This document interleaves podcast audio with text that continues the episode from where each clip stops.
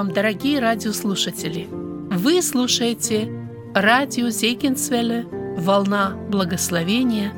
В этой радиопередаче вы услышите проповеди на разные темы. Говорит Вениамин Назарук.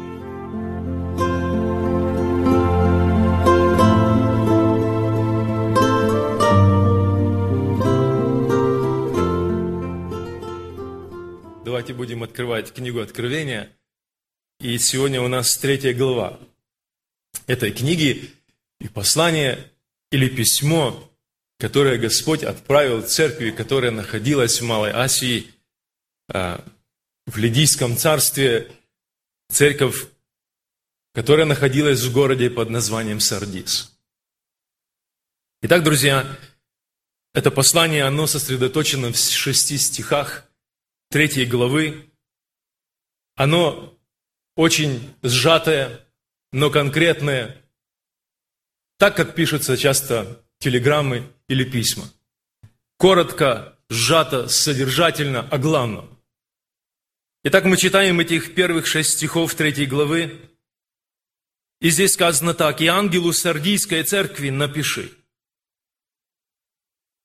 Так говорит имеющий семь духов Божиих, и семь звезд. Знаю твои дела. Ты носишь имя, будто жив, но ты мертв. Бодрствуй и утверждай прочее близкое к смерти. Ибо я не нахожу, чтобы дела твои были совершенны пред Богом моим. Вспомни, что ты принял и слышал, и храни, и покайся. Если же не будешь бодрствовать, то я найду на тебя как тать, и ты не узнаешь, в который час найду на тебя.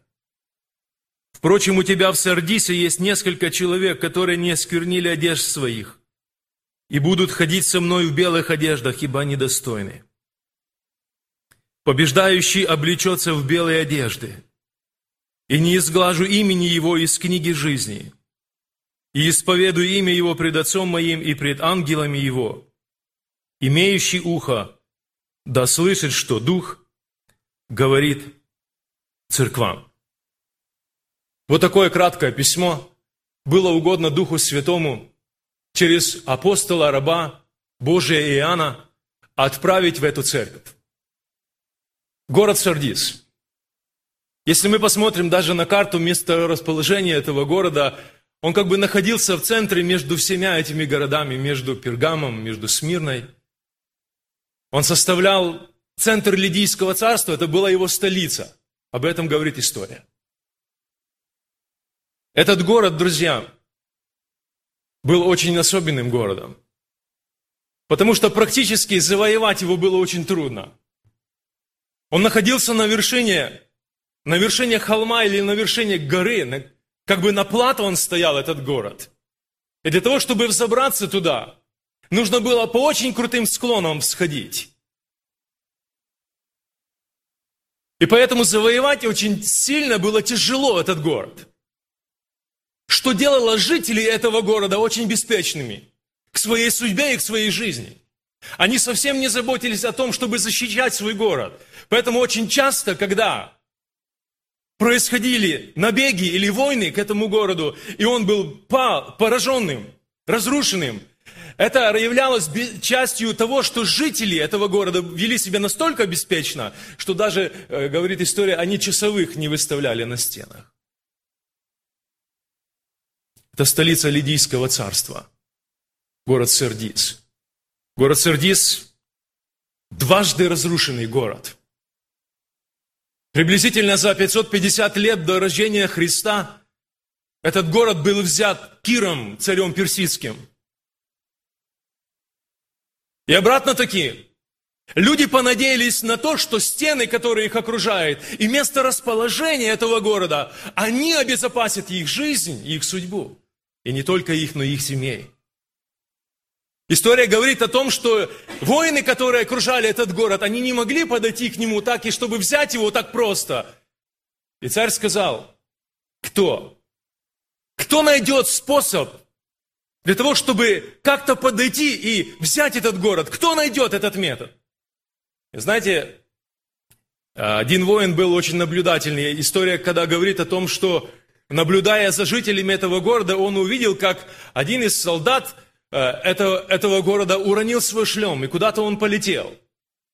И он наблюдал, что там образовалась определенная трещина, по которой он спускался по этой стене. И вот ночью самый смелый отряд, самые смелые воины, самые смелые ребята поднялись туда и обнаружили, что на стенах этого города не стояло даже часовых. Настолько беспечно люди себя чувствовали. Друзья, я хочу сразу перенести это в нашу духовную жизнь. Иногда люди думают, что Иисус Христос совершил мое спасение, я нахожусь во Христе, и больше мне ничего не угрожает в этой жизни. Это заблуждение. Люди думают, что находясь во Христе, я обезопасен от всего. Да, находясь во Христе, я чувствую себя в безопасности. Но находясь во Христе, этот же Христос почему-то предупреждает меня не один, не, не два, не три, не десять раз в Писании, чтобы я бодрствовал на своем пути. Чтобы я в страхе и трепете совершал свое спасение. Чтобы я понимал, что вокруг меня существует опасность и враг, от которого исходит опасность. Который может начинить мне ущерб. И если я не буду бодрствовать, в конце концов я могу умереть и погибнуть. Это то, о чем предупреждает нас Писание. Друзья, жители этого города были похожи на таких христиан. В этом городе существовала церковь. Никто конкретно не знает, возможно, от кого. После чьей проповеди или после чьего посещения здесь из апостолов, возможно, или из учеников, или когда было гонение на церковь, после чьей проповеди здесь образовалась церковь, но там она была. И к этой церкви Бог обращает свое внимание и пишет туда письмо. Господь не всем писал письма. Господь не всем говорил то, что говорил этим церквям. Но что-то, какая-то ситуация, она вынуждала Бога, друзья, обращать самое серьезное внимание людей этой церкви, ее пастыря и епископа, для того, чтобы они обратили на свою жизнь внимание. Она волновала Бога. Это жизнь. Братья и сестры, этот город был очень богатым очень богатым. В этом городе было огромное количество храмов и церквей. Этот город торговал, и вследствие своей торговли он получал огромнейшую прибыль. Говорят, что в этом городе, история говорит, что именно в этом городе был изобретен способ, как красить шерсть. Это было очень дорогое дело. Оно приносило огромные деньги. И один из самых богатых, история говорит, ее царей под названием Крес. Этот человек надеялся на свое богатство. Он думал, что деньгами можно решить исход войны. Он думал, что деньгами, богатством можно решить любую проблему. Но для войны нужно что? Совет и сила. Никак не деньги очень часто. И он проиграл эту войну Киру Персидскому. Этот человек. Друзья, этот город был разрушен. Но посмотрите, история говорит о том, что этот город восстал из пепла. Этот город был быстро отстроен, благодаря тому, что был очень богат. Божье предупреждение, которое пришло жителям этого города, они не вняли ему. И когда Господь обращался к жителям этого города и обращал на их жизнь внимание, они не вняли ему. Пришел 17-й год нашей эры. И история говорит о том, что этот город был разрушен землетрясением. Дважды Господь обращается к жителям этого города. Господь обращается к тем, кто населяет этот город. Я дал вам милость.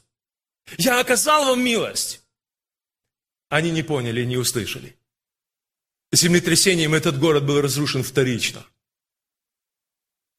Друзья, я хотел бы, чтобы мы понимали, здесь есть особый духовный акцент или аспект – так Бог поступает часто с человеком. И казалось бы, когда жизнь разрушена до основания, Бог дает человеку возможность всегда восстановиться. Бог дает человеку шанс всегда право на возврат. Бог восстанавливает то, что разрушено. Друзья, когда этот город был разрушен землетрясением, при правителе Тиберии, этот город снова очень быстро отстраивается. Бог дважды обращается к жителям этого города. Дважды их милует и дает им шанс на спасение. Но Божьему долготерпению есть предел. Бог терпел их очень долго. И настал X век, когда полководец Тамерлан пришел и сравнял с землей величественный город Сардис. Друзья мои, тоже может произойти с человеком-христианином, если он невнимателен к Божьим действиям. Если он невнимателен к Божьему голосу, Бог обращается один раз, Бог обращается второй раз. Но придет момент, когда Божьему долготерпению придет конец. Сегодня это очень печальное состояние. Этого города нет на карте. Этот город уничтожен. Говорит история о том, что там маленькая-маленькая какая-то деревушка под названием Сарт. И там сегодня несколько людей живет. И когда туристы приезжают туда, они продают сувенирчики какие-то. И вот эти столбы, или вот эти разрушенные развалины, они сегодня свидетельствуют о некогда величественном городе, который был под названием Сардис. Это все, что осталось. Друзья, точно так, как памятник, который стоит сегодня в виде соляного столба, которым является бывшая жена Лота, которая не стала, она как памятник. Так и эти камни развалины сегодня, они служат как памятник всем. Божьей милости и долготерпения, и справедливого Божьего суда и возмездия. Итак, друзья, в этом городе была церковь. И к этой церкви Господь написал письмо. Что-то не устраивало Господа в жизни этих людей. И поведение их, и образ их жизни, они вынудили Бога пойти на этот шаг, и чтобы дать о себе знать, Господь говорит им, ангелу Сардийской церкви напиши, тому, кто был старшим там, тому, кто был ответственным там.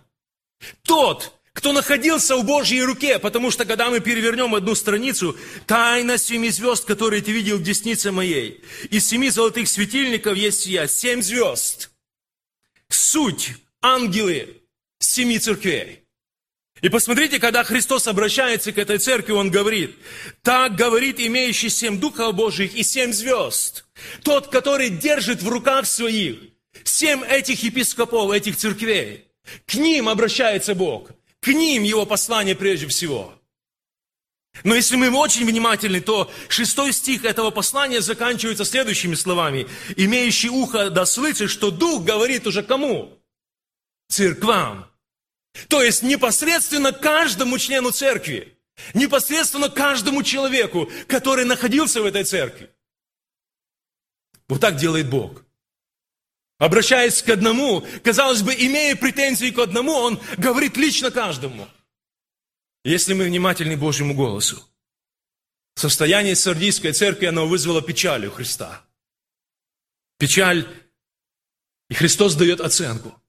Его оценка, заметьте, братья и сестры, Божья оценка меня и вас, она самая справедливая. Люди могут ошибаться, они могут смотреть на меня и говорить, о, смотри, примерный христианин, примерный семьянин, примерный рабочий. И люди могут ошибаться. Люди могут не знать, что наполняет сердце этого человека, кем он является на самом деле внутри по-настоящему. Люди ошибочно могут отдавать оценку. Бог никогда. Бог говорит правду. Бог говорит всегда правду. Какой бы горькой она ни была. Почему? Потому что это его любовь. Он не желает, чтобы человек оставался в этом состоянии. И Бог желает дать шанс на исправление. Вот таков наш Бог. Печаль Христа выражалась в следующих словах. Ты носишь имя, будто жив, но ты мертв. Скажите, состояние этой церкви, оно ранило сердце Христа или нет? Вот тот, который жизнь отдал за церковь свою. Тот, который своей кровью искупил ее себе в собственность. Тот, который не пожалел ради этих людей самого себя. Когда он посмотрел на состояние этих людей, когда он увидел положение этих людей, он воскорбел. И сделал правильную оценку, он говорит им, ты носишь имя, будто ты жив, но ты мертв. Претензия Христа, друзья, к этой церкви, она заключалась в следующих словах.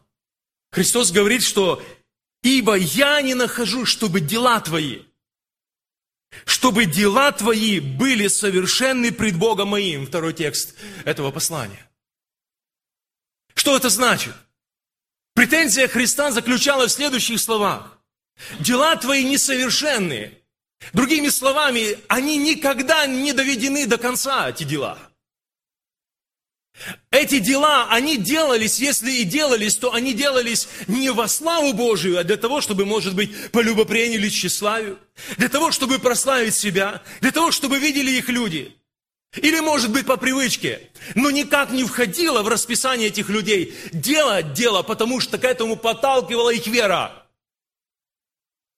Претензия Христа к этой церкви была очень серьезной.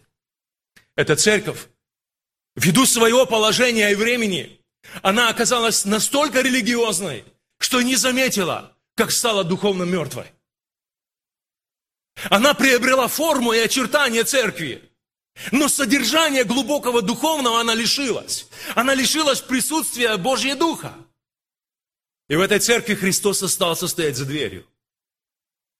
Друзья, в этой церкви остался остаток только от истинной церкви.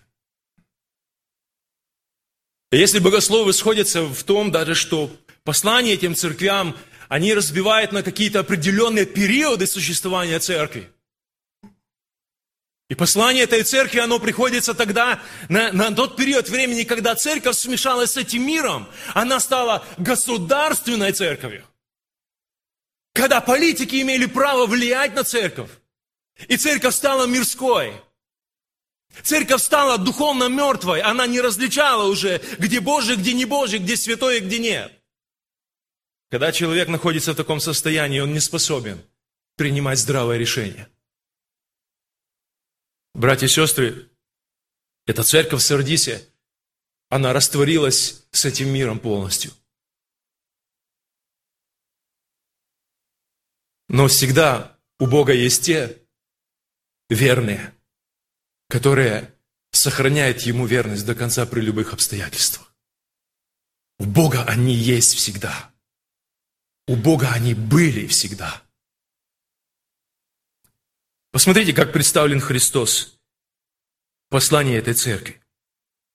Хочу сказать, что, во-первых, это тот же Иисус, который обращался ранее к другим церквям.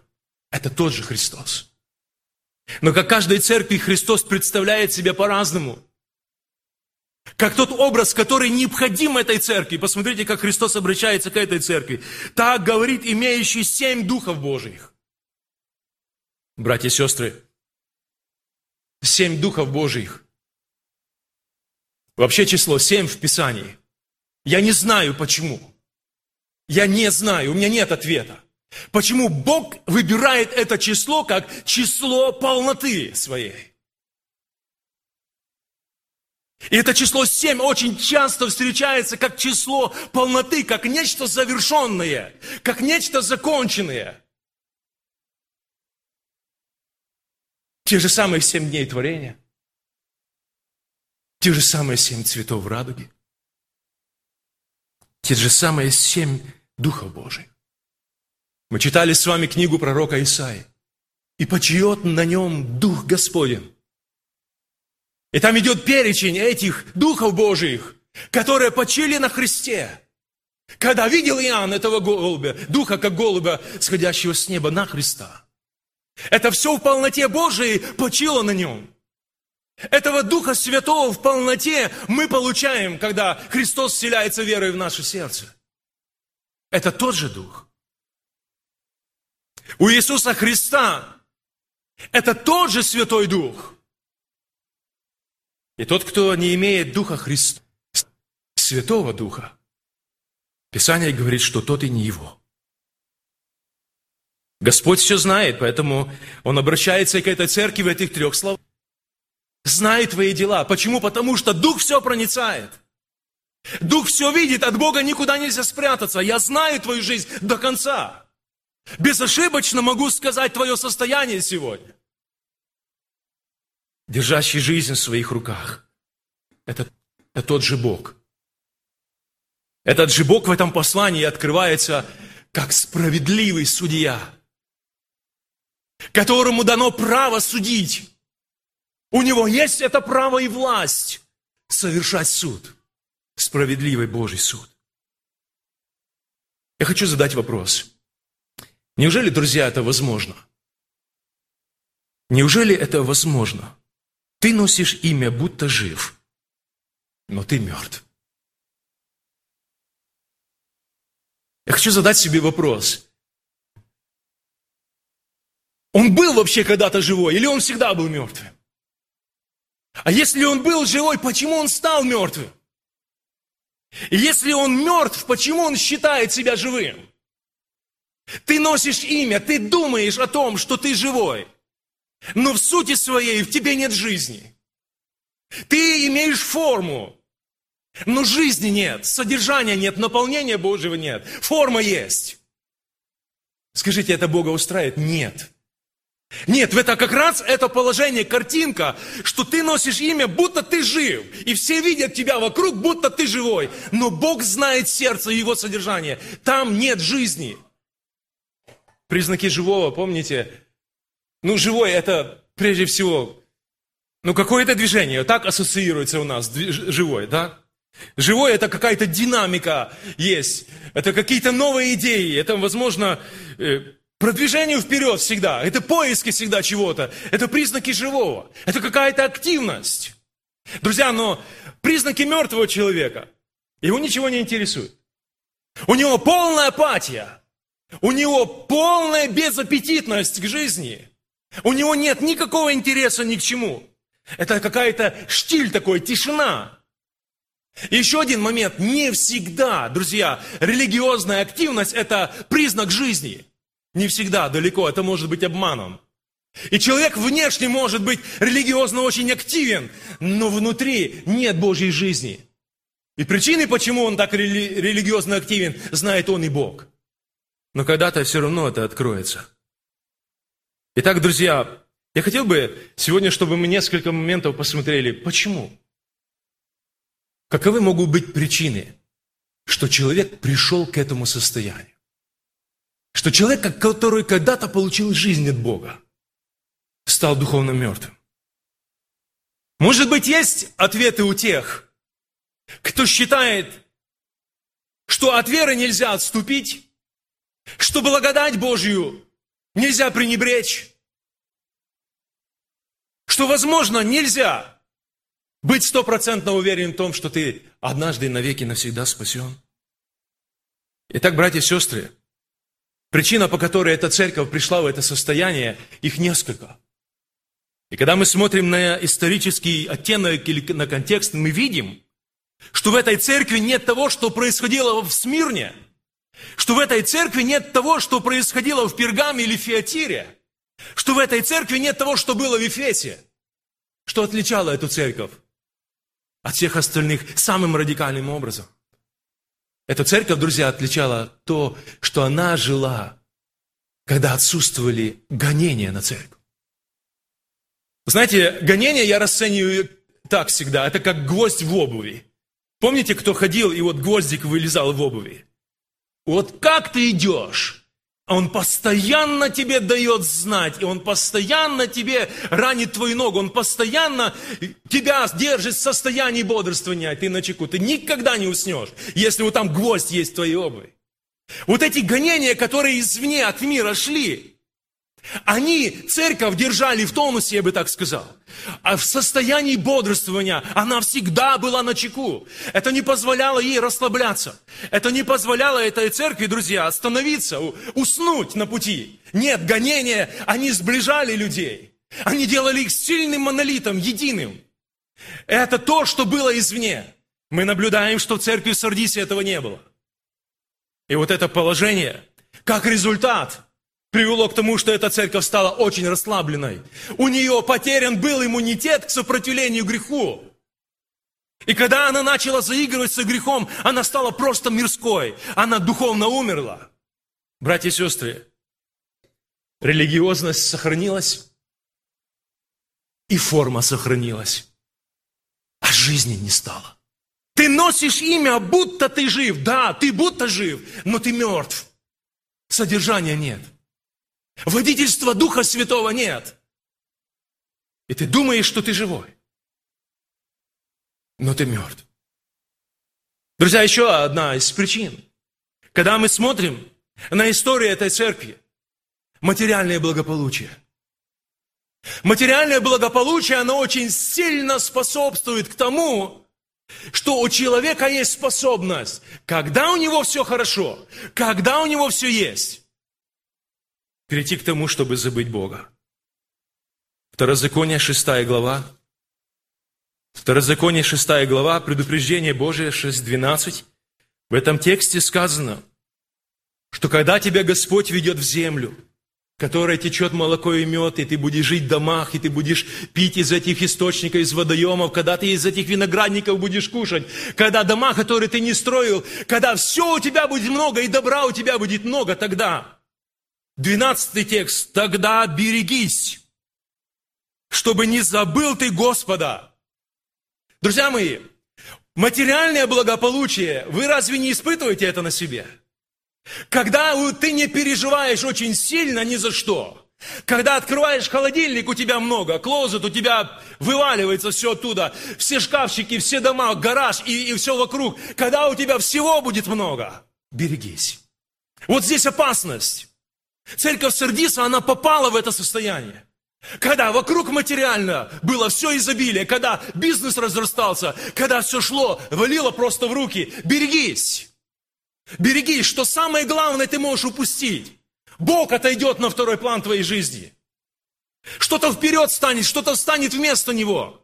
И эта алчность или жадность это, или ненасытимость это, она приведет тебя к погибели. Берегись, потому что уснешь, расслабленным станешь, перестанешь сопротивляться любому искушению и греху, и в конечном итоге приходить будешь в собрание. Будешь иметь форму и вид, но жизни не будет содержания. Вот это то, что печалило Христа.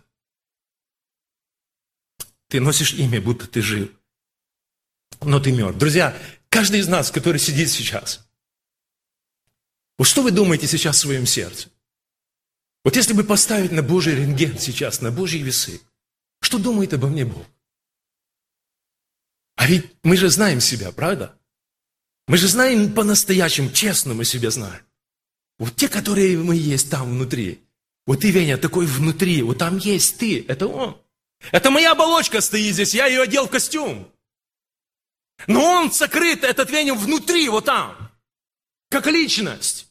Как тот, который имеет какие отношения с Богом. Потом, который проявляется на практике. И только Бог знает меня и вас по-настоящему. Братья и сестры, церковь в Сардисе, она попала под обольщение. Конечно, у нее не было того, что было в Фиатире и Пергаме. Это было церкви, которые попали под обольщение лжеучений. Николаитов, Валаама, Иезавели и многих других. Мы, это отсутствие вроде бы проходит в Сердисе, но, друзья, она попала под обольщение грехом. Она попала под обольщение собственной похотью. Эта церковь попала под обольщение свободы. И оно сыграло с ней злую шутку – эта церковь стала духовно мертвой. Посмотрите, друзья, еще один из моментов, который привело эту церковь в это состояние. Ты носишь имя, или ты думаешь, будто ты жив, но ты мертв. Что это значит слово «будто»? Как будто бы. Тебе это кажется, но на самом деле это не так. Что это? Как это? Как это определить одним словом по Писанию? Это самообман.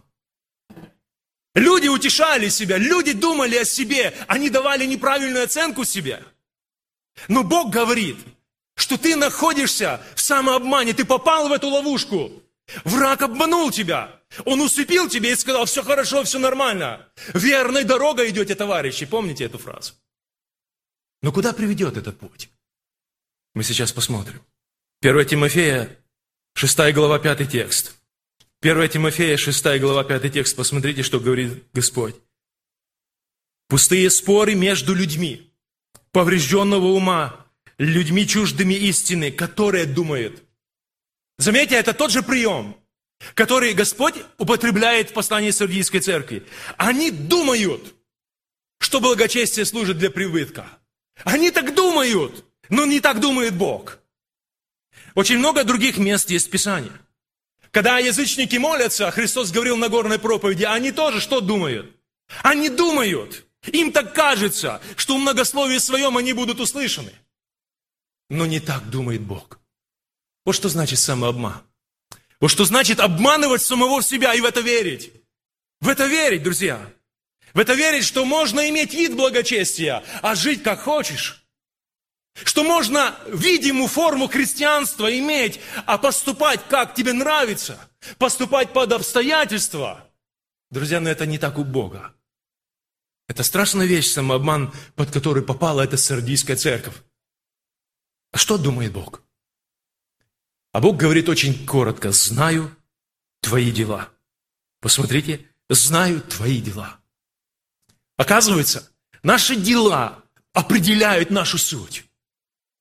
То, что мы делаем, оно определяет нас, живые мы или мертвые. Поступки наши, они свидетельствуют о том, каков ты есть. Братья и сестры, вера – это не только внутреннее состояние. Вера – это не просто верить в существование Бога, признавать Его власть, признавать Его авторитет, признавать то, что Он есть. Но верить – это что-то делать. И это называется в Писании делом веры. Вера наша, она должна подтверждаться нашими делами. Если это не так, то тогда мы попали под самообман. Я хотел бы сегодня спросить, очень часто, очень часто мы пользуемся заслугами прошлого. Мы берем заслуги наших дедушек, которые верно прошли Божьей дорогой, многие из которых не вернулись домой никогда больше. Мы берем очень часто заслуги наших отцов, которые верность сохранили на пути Господу. Мы берем заслуги тех, кто прошел впереди нас, перед нами. И мы очень часто этим хвалимся. Вот какие мы. Я хотел бы сказать, друзья, что это не мы. Это были их заслуги. Это были их дела веры. Это был их путь пред Богом. Это была их верность, это было их служение, это их. Да, я могу вспоминать, смотреть на их путь и на их кончину и подражать этой жизни, но у Бога и у меня личные отношения сегодня – мое личное хождение пред Ним, оно определяет мою личную полную ответственность за то, что я делаю. Дорогая церковь,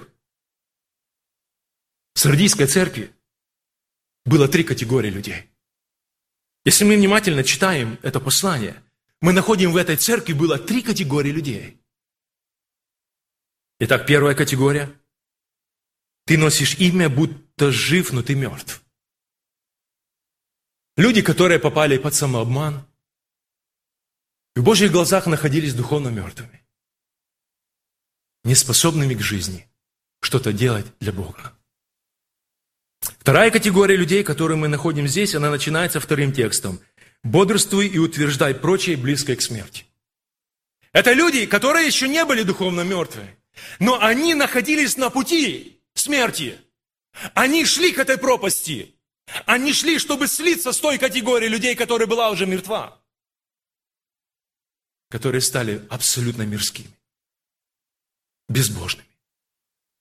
И третья категория людей, о них сказано в четвертом тексте. Впрочем, у тебя в Сардисе есть несколько человек, которые не сквернили одежд своих и будут ходить со мной в белых одеждах, ибо они достойны. Заметьте, братья и сестры, вот этот остаток несколько. Этого остатка мы не замечаем в предыдущих церквях. Этого остатка нет. Там были некоторые, которые вводили пагубные ереси. Но церковь стояла пред Богом. Церковь способна была сопротивляться. Церковь способна была воевать. Но были люди некоторые. То вот здесь как раз Сардисе. Абсолютно совсем другая ситуация. Здесь, в этой огромной церкви, осталось лишь несколько человек всего которые вели достойную жизнь перед Богом. Братья и сестры, как это может быть? Как это может быть? Оказывается, что это возможно. Оказывается, что а, среди огромной толпы или группы людей всего будут несколько человек, которые окажутся достойными в Божьих глазах, которые не осквернили одежд своих, соприкоснувшись с этим миром, сохранили верность Богу. И Господь говорит, что как следствие они будут ходить со мной. Итак, первое. Мои личные отношения с Богом. Ты думаешь, что ты жив, но ты мертв. Братья и сестры, каждый из нас – это личность. Каждого, за каждого из нас была пролита кровь Христа. Каждый из нас – это кирпичик в Божьем строении. Каждый из нас – это член Божьей Церкви. И Бог имеет личные отношения. Он говорит, ты думаешь.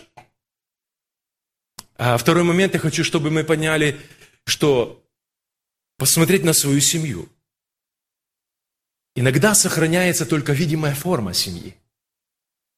А содержание то, на чем стоит эта семья, нет давно. Нет давно. Там разрушены все отношения друг с другом. Видимая форма семьи сохраняется. Папа, мама, детки. Но жизни Божьей, жизни любви в этой семье давно нет. Она имеет форму, но мертва внутри. Там никогда нет никаких жертвоприношений Богу. Там никогда не совершается никакое служение. Там никогда нет никаких теплых отношений мужа, жены и отцов и матерей с детьми. Там ничего подобного нет. Там живут, как волки. Грызутся. Но видимая форма семьи сохраняется, заметьте. Она мертва, эта семья. Хотя там есть папа и мама и дети. Это очень страшно сохранять. Когда-то это все равно станет явным. Друзья, и очень часто бывает так, что Господь говорит, и ты думаешь, что ты жив, и это обращение к церкви. Это обращение к церкви. Это не только к отдельной личности в этой церкви. Это не только к семье, которая в этой церкви. Но это обращение и ко всем. Ты думаешь. И прежде всего к епископу этой церкви. Ты думаешь, что ты жив. Братья и сестры, э, Господь говорит, когда знаю твои дела, что Он имеет в виду? Что Он имеет в виду? Я знаю твои дела. А какие дела могут быть у нас? Они состоят из двух частей. Или это дела плоти, или это дела, достойные подхвалы от Бога и людей. Дела Духа. Дела плоти известны. Помните это место Писания, Галатам 5 глава? Дела плоти известны. Они суть. Идет длинное перечисление. Друзья, кстати, там не только самый главный грех прелюбодеяния. Нет, но в этом же списке стоит и вражда, и ссоры. Это то же самое. Мы делим. Бог нет. Мы делим эти грехи. Но у Божьих глазах грех есть грех, какой бы он ни был. Мы делим на мелкие и большие, на тяжкие и не очень, на те, которые заслуживают наказания или нет, которые можно просить, которые... Мы делим, Бог нет. И моя жизнь, она состоит или из дел плоти, или же я духом умершляю то, что сначала даже в моем сознании появляется как мысль. Но, друзья мои, мысль очень часто это совершенное дело. Мысль это очень часто совершенное дело, которое я уже сделал. Есть ли выход? Есть ли выход? Итак, Господь сегодня предлагает, братья и сестры, выход этой церкви. Выход. Первое, что Бог обращает внимание, начало третьего текста. Откройте ваши Библии, посмотрите. Начало вашего текста. Чтобы подняться из этих руин сардийских, чтобы подняться с этих руин греха, то, что разрушено было врагом, друзья, у Бога есть выход. И первое, что Бог предлагает такому человеку, который попал в эту ловушку, вспомни, Бог предлагает этому человеку, чтобы он нечто вспомнил. Что же ты должен вспомнить? Вспомни, что ты принял и слышал. Интересно. Интересно. Давайте мы откроем послание Ефесянам. Послание Ефесянам мы откроем первую главу и посмотрим, что мы должны вспомнить. Посмотрите, послание Ефесянам, первая глава, 13 текст – в нем и вы, услышав слово истины и благовествования вашего спасения и уверовав в него, запечатлены обетованным Святым Духом. Оказывается, уверовать это то же самое, что и принять. Уверовать это значит принять, это впустить в свою жизнь Бога. Если ты услышал о нем когда-то и упустил его в твою жизнь, другим словом, уверовал, в этот момент, в этот день Бог запечатлевает тебя обетованным Святым Духом на небесах и имя твое писает книгу жизни. Это доктрина Писания. Это основа нашей веры, друзья. Бог вписывает такого человека в книгу жизни. Поэтому Господь предлагает Сардийской церкви, ангелу этой церкви и каждому члену ее, то, что ты когда-то однажды услышал, принял. И то, что ты на пути своей жизни растерял, вспомни это. Хочу, чтобы ты вернулся в самое начало, когда ты познакомился со мной, когда моя жизнь вошла в тебя, когда эти отношения были свежими, наполненными жизнью, когда это все искрилось в твоих глазах. Вспомни это. Это состояние, которое в Ефесе названо состоянием первой любви. Вспомни это. А почему? Потому что оно было самым чистым. Оно было, я бы так сказал, девственным. Оно было самым приятным для Бога. Оно было самым бескорыстным. Оно было жертвенным. Оно было из любви. Это жизнь. Поэтому вспомни. Другими словами, друзья, вспомнить – это вернуться надо.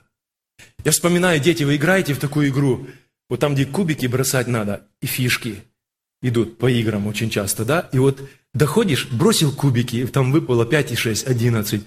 Ты вот 11 прошел, а потом там тебе, а, и тебе надо вернуться обратно назад. В самое начало. Вот, друзья, что-то не так пошло в жизни. Пошел какой-то перекос, трещина в стене. Трещина в отношениях, и враг этим воспользовался, нанес ущерб. Разбил, положил на лопатки.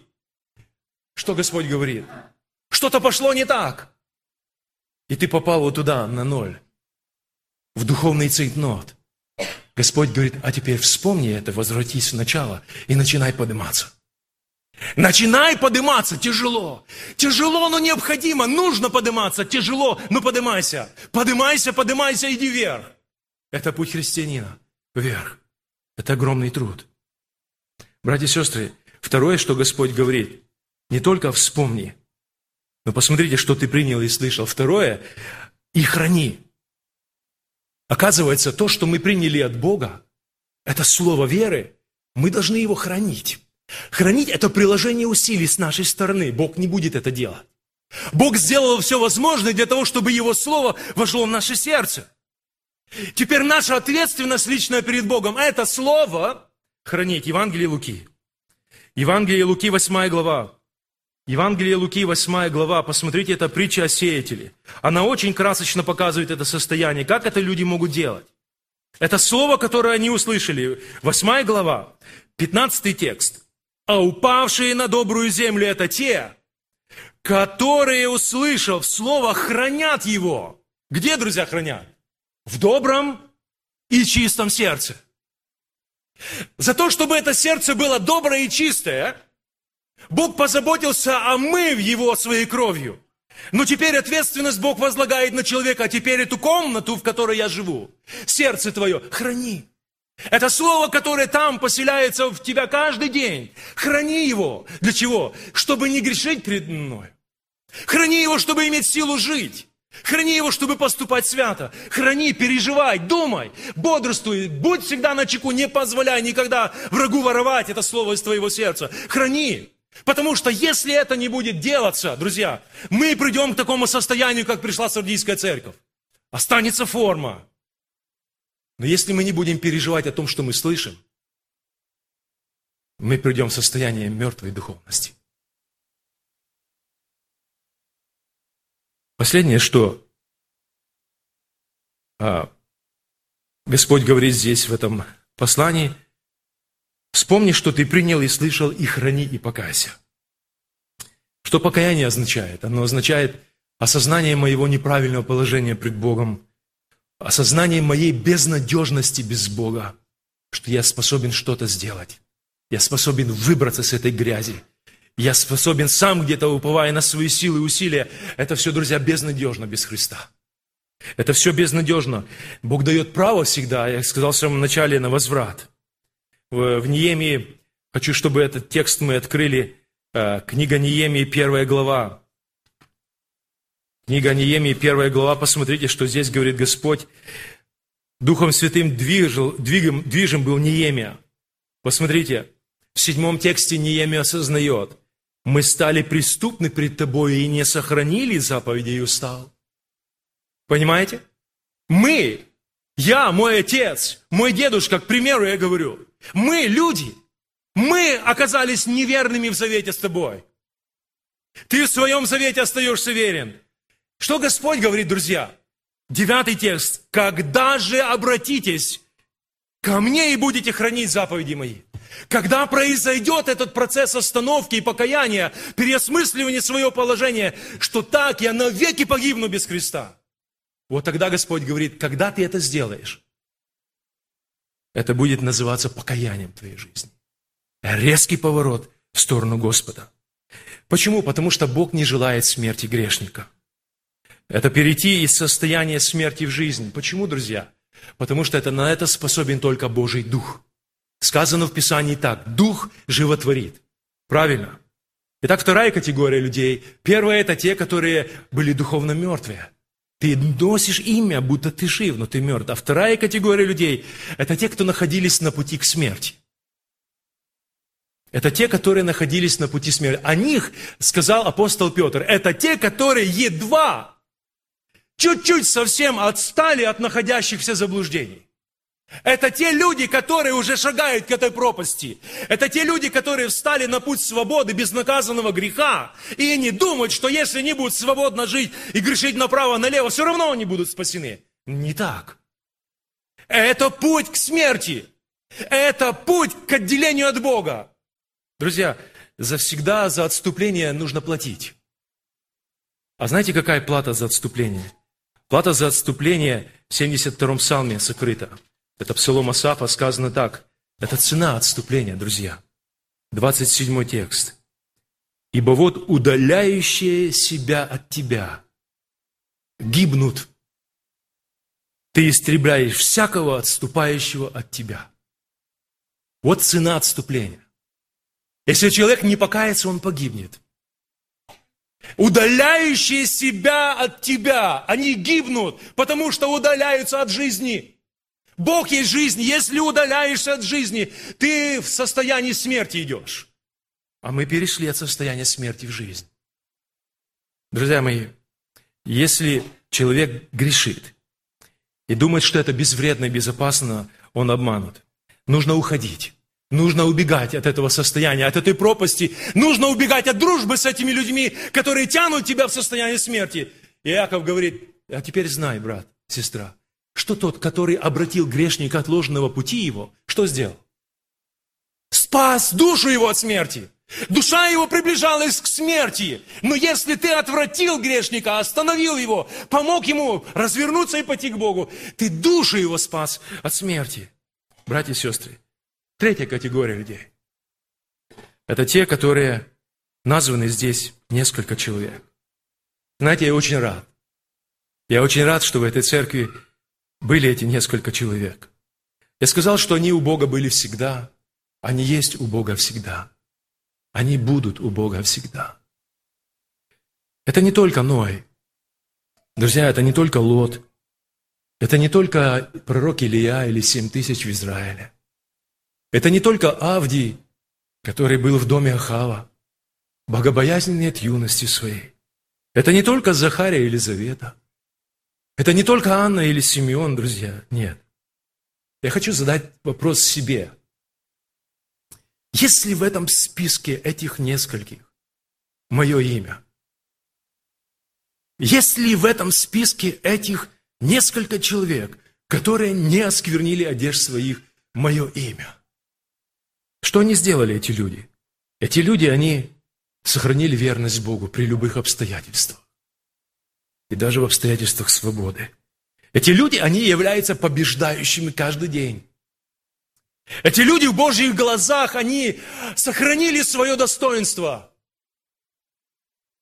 Эти люди, не смешавшиеся с этим миром. Об этих людях Христос говорил однажды, не бойся, малое стадо. Это люди, которых желание есть внутри жить благочестиво, они понимают последствия такого желания. Это люди, верные у Бога. Поэтому, друзья, какие последствия мы видим здесь в этой главе, в этом послании для этой церкви? Какие последствия такой жизни? Последствия самые разные. Первое, на что Господь обращает внимание, что если ты не будешь бодрствовать, то я найду на тебя как тать, и ты не узнаешь, который час я найду на тебя.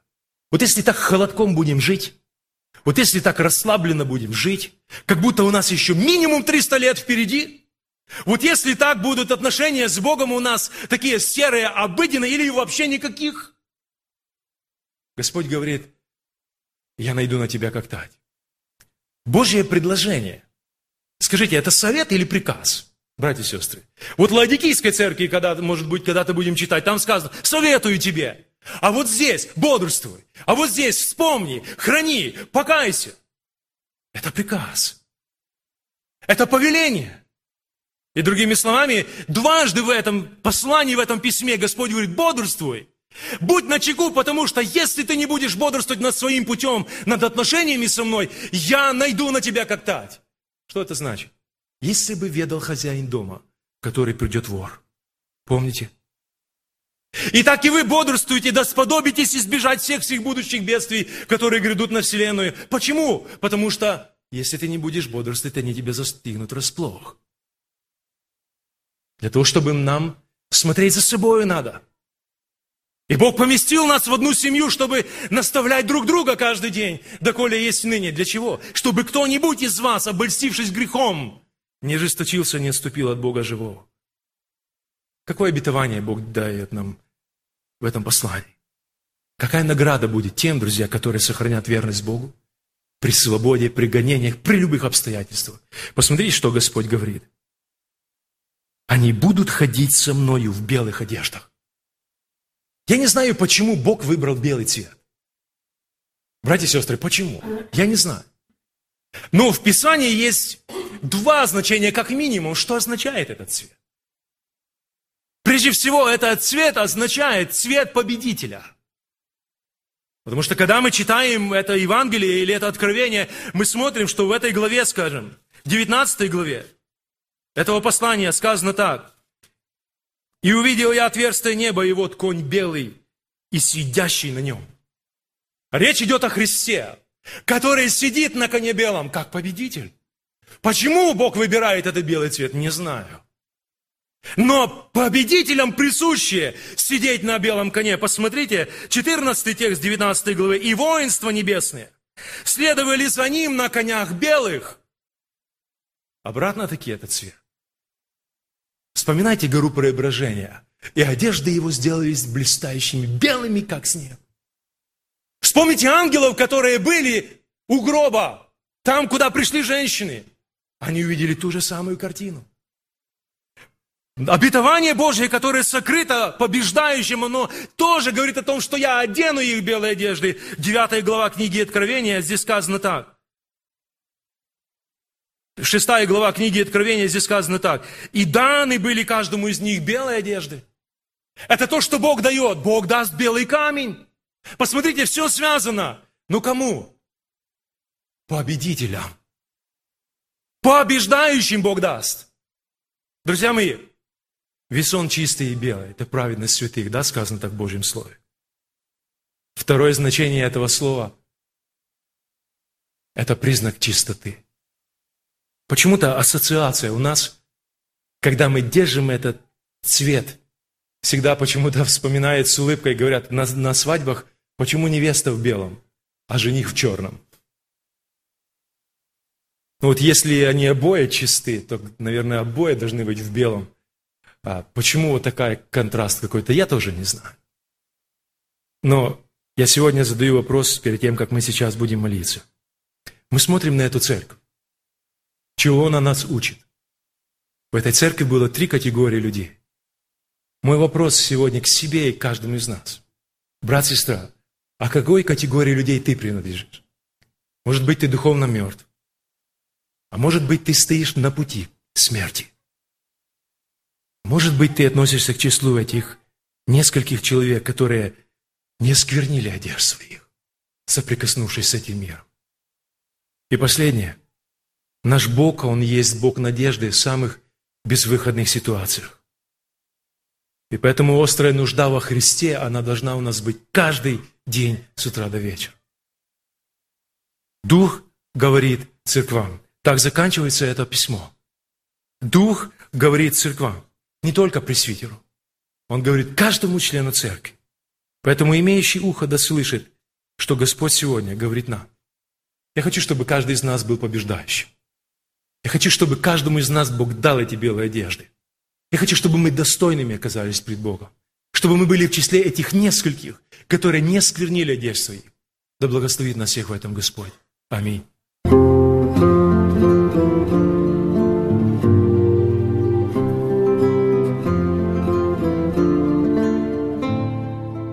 Вы слушали радио Зегенсвелле «Волна благословения», город Детмалт, Германия. Дорогие радиослушатели, мы желаем вам Божьих благословений.